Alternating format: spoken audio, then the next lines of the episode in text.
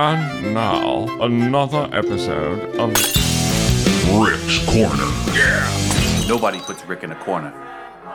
Hello, good morning. Welcome to Rick Bukata. And this month we have a very, very, very, very special person who uh, we're going to be talking to. Now, this really isn't a rant. This is kind of like this strictly educational. Rick, strictly educational topics. But I want to introduce you to uh, John Shufeldt, who I've known for probably 25 years.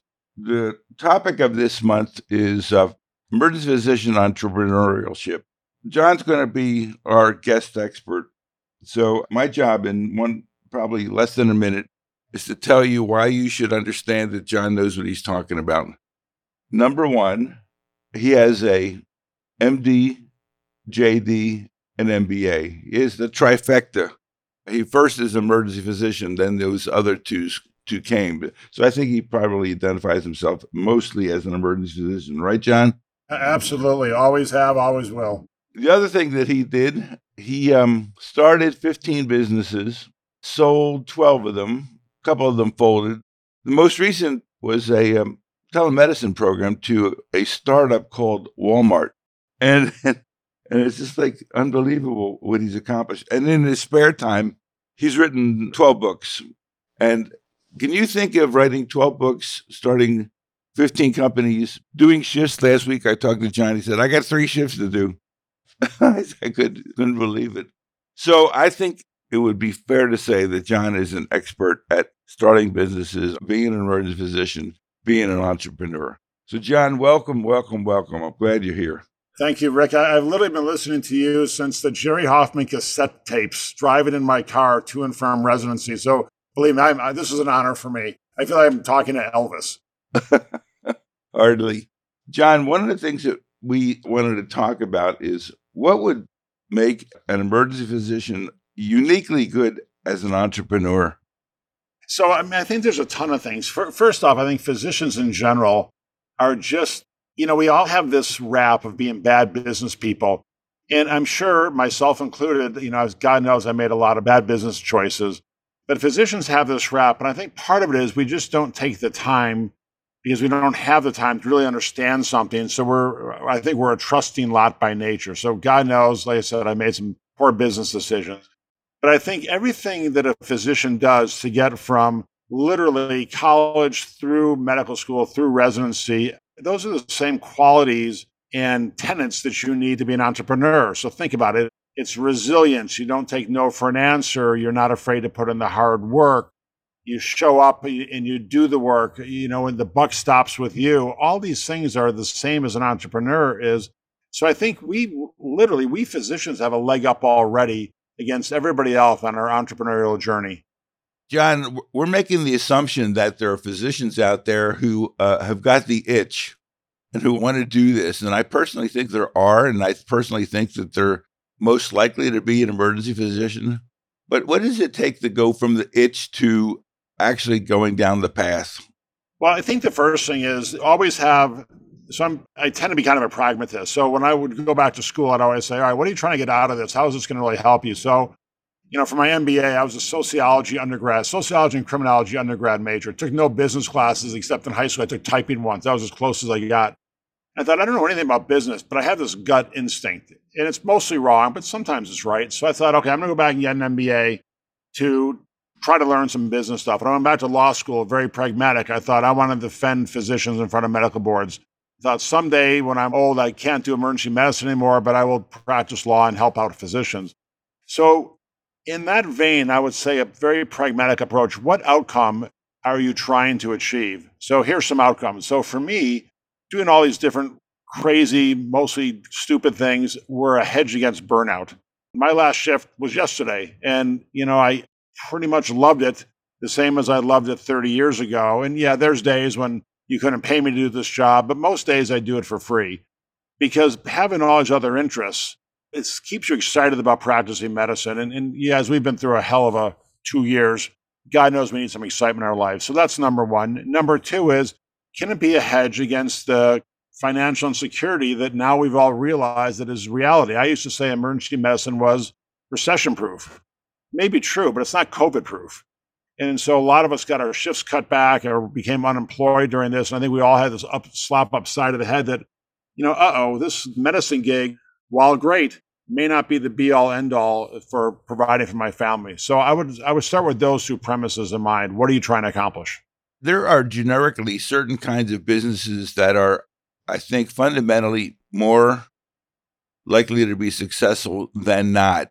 And they break down into the idea of building a product, a widget, something that you can sell, and providing a service.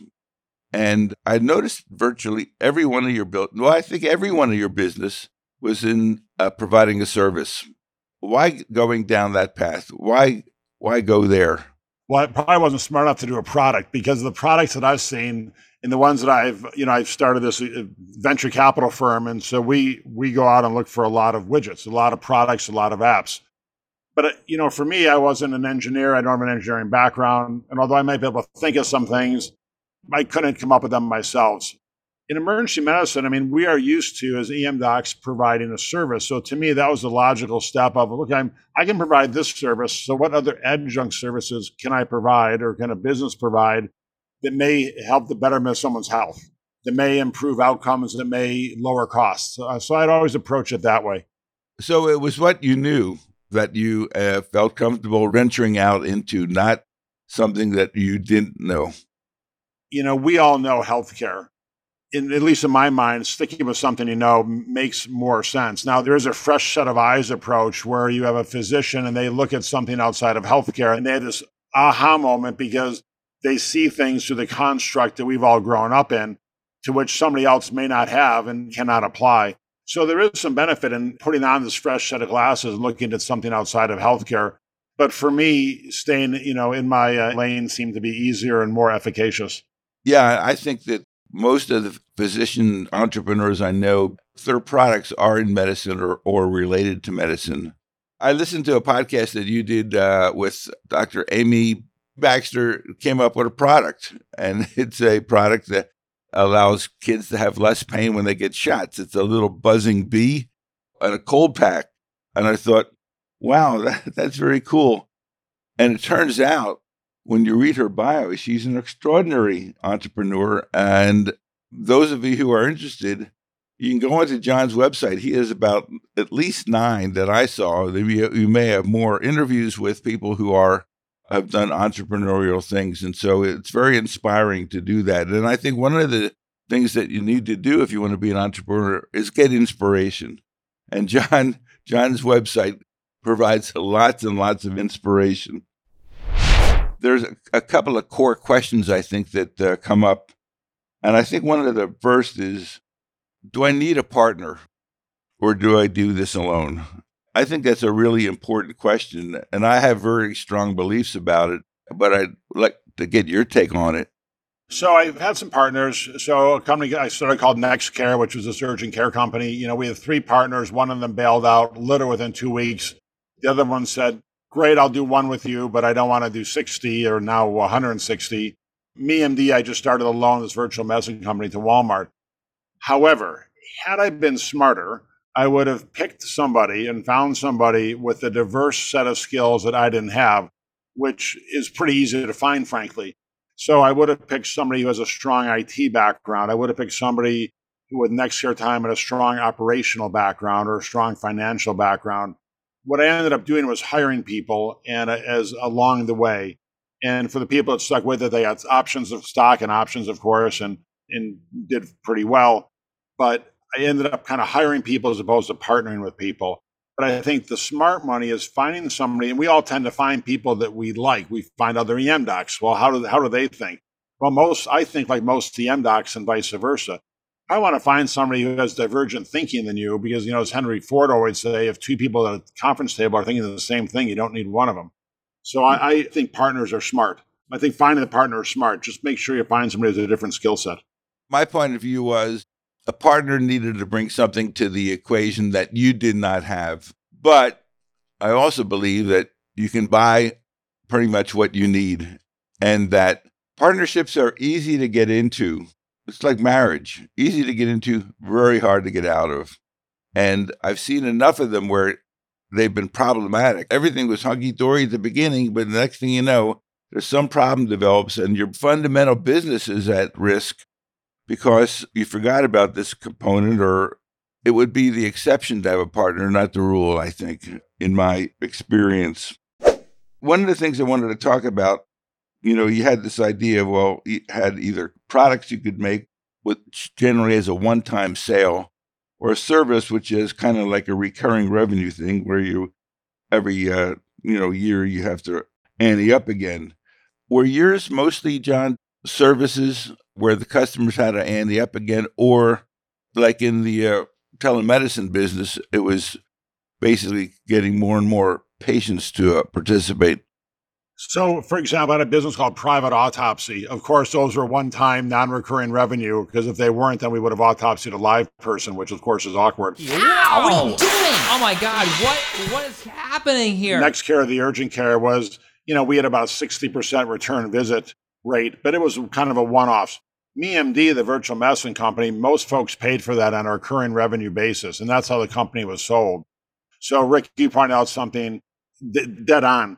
If you have a recurring revenue business, you sell it based upon a multiple of revenue. If you have a business like NextCare and Urgent Care, for example, which is the, are these one-offs, you sell on a multiple of EBITDA, which is earnings before interest, tax, depreciation, and amortization.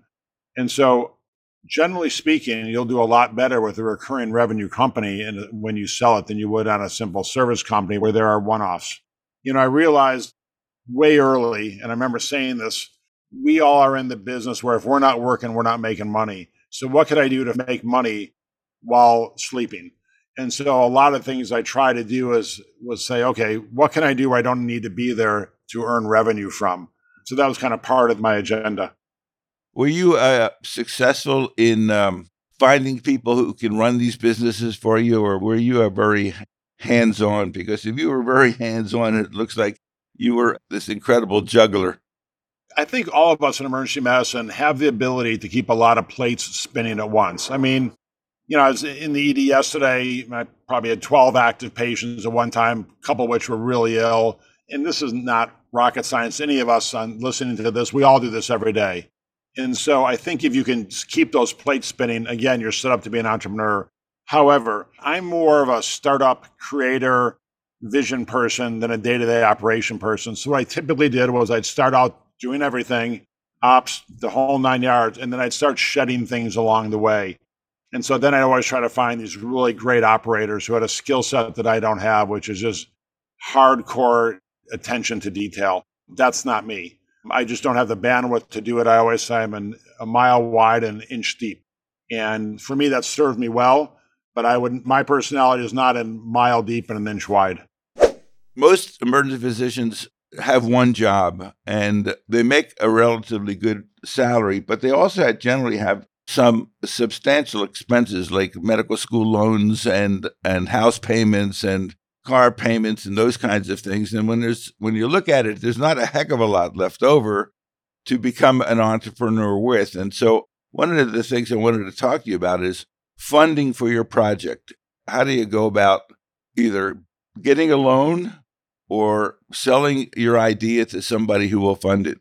So there's a bunch of different ways, and you know, frankly, I generally do it the wrong way. So for NextCare, for example, you know, our house was triple mortgaged. I used to fly to back and I worked an hour away, and I'd fly back and forth in a helicopter. One time, I had to sell the helicopter to make payroll, and I loved that helicopter because I always self-funded it, at least initially. If you have an idea, and let's say it's a product, and you can put together this what's called an MVP, a minimally viable product, and you get some users who use it and like it and they give you advice on what to do, that's sellable. You can take that out and raise money based off that MVP and your track record getting out there. If you want to do a string of urgent cares or a medical clinic or a medical spa, I've done that as well. Get it started, get some revenue in the door, get some get some great feedback, and then take that business plan out and look for investors for it. I guess the finances are one of the things that kind of scare people because they also know that businesses fail. And when your business fails, you wind up finding that there's a lot of money that you owe people that you really didn't think about. So, and I think that's a, one of the fears that drives physicians to make sure their businesses don't fail is the fact that they have a lot to lose. Exactly. So that's why doing it smart out of the gate is absolutely critical. So, for example, I mean, if I were, you know, back in my early 30s, I would set up an LLC, you know, limited liability corp or PLLC, and I would start moonlighting through that LLC to start doing some locums work where you generally get paid pretty well. You probably already have a W 2 income with benefits. Go out and make a few extra bucks doing 1099 work in that LLC, and then use that LLC to set up your business project so now if you have losses, it's just basically flow through income. You've made whatever dollars per hour doing EM work as a locums, and then you use that money to invest in your business. I would approach it like that. So then if when there are losses, those losses are against your income. How important are lawyers in this deal? Contracts, those kinds of things, dotting I's and crossing T's. So shockingly, I was never great at that. And I, I went to law school probably because of that you know, lawyers are important, but you can go to LegalZoom and set up an LLC or a PLLC, professional limited liability corporation, really pretty easily and apply for your EIN and get that set up, open a bank account, get a credit card, and start funneling as much things as you can through that. Then work with your accountant on things that are appropriate to deduct and things that you, you can't deduct. So I don't think you need a lawyer at that point. However, if you, as we talked about, bring a partner in, and have a partnership agreement, yeah, you want to start bringing some uh, legal expertise in. Now, the downside, anybody that you bring in represents you both. So if there's ever an issue, they can't be in. You have to get your own attorney for that as well. So that's sometimes an aha moment for us if there's ever a falling out with our partner. Yeah, I I uh, generally have done virtually all of our stuff with what's called a Jersey contract. It was in Jersey Boys the play, which I loved. It was a handshake. You want a contract? Yeah. A Jersey contract. So far, I haven't gotten burned, but you never know. I've gotten burned, and I've actually had contracts. And the contracts, handshake or not, are only as good as the people that enter into them. And I've had some crazy experiences with things that in a million years I would not, never have guessed. I think that there are a lot of physicians who are interested in coming up with products. And I guess they can bring them to companies like yours and like the one I was working with to see if they want to be uh, fund early phase development or they fund early phase development on their own. And the, the key is to find something that nobody's thought of that is a problem that could be fixed. Something where you can make something more efficient, more useful, more full featured, you don't have to start something that's never been done before. You can make a better mousetrap. Yeah, there's things that I see every day in the emergency department, and I always think, man, wouldn't it be cool if? Then th- these are always my death sentences, being like, oh God, don't think that, get it out of your head, because wouldn't it be cool if? And so for a lot of those things, I, I would try to do something, and for a lot of those things too, I do a little research and found somebody that already thankfully did it, so I didn't have to. But you know, I think win, lose, or draw starting these projects as an EM physician, mean, you want to win, right? You want to you want to have a great exit. You want to make some money along the way. But at the end of the day, it's a blast. You're going to have a lot of fun. You're going to learn a ton about yourself. You're going to learn a ton about business. It's worth it, even if it doesn't work. And I will tell you without hesitation that every one of my failures was a door opening to something bigger and better where I could look back and say, oh my God, thank God that blew up because if that hadn't blown up, X wouldn't have happened. And thank God X happened because X was really cool. And I think if you know that going in, it makes you a lot more secure that even if you get some bumps along the way, it's still going to work. Yeah, I have to agree with you. I think we've all had bumps along the way, but I also agree that sometimes things that at the time look terribly negative and very sad, and you're all bent out of shape. And the next thing you know, as a result of that happening, you find an opportunity that you would never have found before. And it was like there was a bright cloud at the end of uh, some d- darkness. And I found that a number of times. I mean, if I hadn't done this, then I would have done that. Those kinds of things come up all the time. So I think you're right that uh, sometimes the negatives generate very strong positives. But through that, it really has taught me a couple of things. One's resilience, and one's certainly gratitude and also humility. Because I'm telling you, if you go into this with an ego, you are going to get bruised. And so if you go in with this, you know, Ancora Imparo sort of mentality, which I'm still learning, life's a lot easier. And I think that's the challenge that most of us have faced because, you know, frankly, to get to where all the listeners are, you had to be pretty damn near perfect. I did not suffer from that, thankfully. But for a lot of people listening now, particularly people coming out of residency where I'm sure I can never get in, they're pretty damn near perfect. And so if you have this, it has to be perfect sort of mentality. It makes life a lot more difficult, particularly as an entrepreneur, because it ain't going to be perfect. They say if you're not embarrassed by your minimum viable product, you waited too long to do it. So you've got to just go into it knowing like this is going to suck a few times and I'm going to take some lumps. But you know what? At the end of the day, like Sigmund Freud said, you're going to look back at this, all the trials and tribulations, and it will be the most beautiful time. So where would we go from here? We have a an emergency physician who would like to be an entrepreneur, who needs to start thinking of ideas that have not been thought of by others that may be genuinely useful and start to get other people to say whether they agree or not. Although sometimes you want to hold your ideas before you release them because they may be very stealable. But I think the core thing is trying to get started.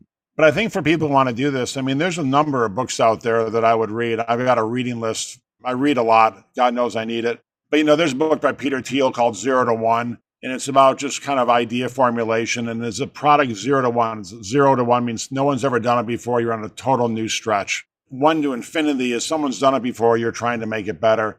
I've generally been kind of a zero to one sort of person. I, I like back in '93, there weren't many or any urgent cares that I knew of. So when I started out in Phoenix or in Mesa, Arizona, actually, there weren't any. So we spent a lot of time educating the populace and the health plans about how to do it. But the zero to one mentality is totally different than the one to N mentality. So that's a great book that people start.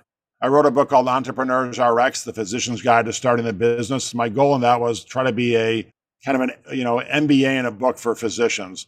So I told all my screw ups what I should have done and where to go to get some more help in learning.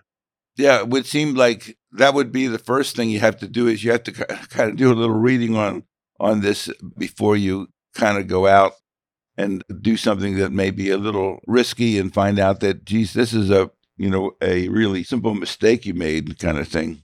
When John's willing to spill the beans and tell you the secret sauce in this book. And I, honestly, you know, talking about John doesn't need the money from this book. John is doing this because he believes in the mission. He believes in helping physicians create businesses. He has gotten so much joy out of this that he wants to see other people similarly find joy, although you have to want to go down this path. And I think a lot of physicians would like to go down this path. They would like to have an interest in a business of their own or have a business of their own.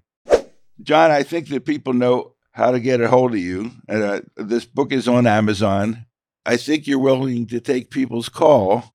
You know, if they have some thoughts that they'd like to pass by you. I hope I'm not, you know, offering a service that you don't normally provide.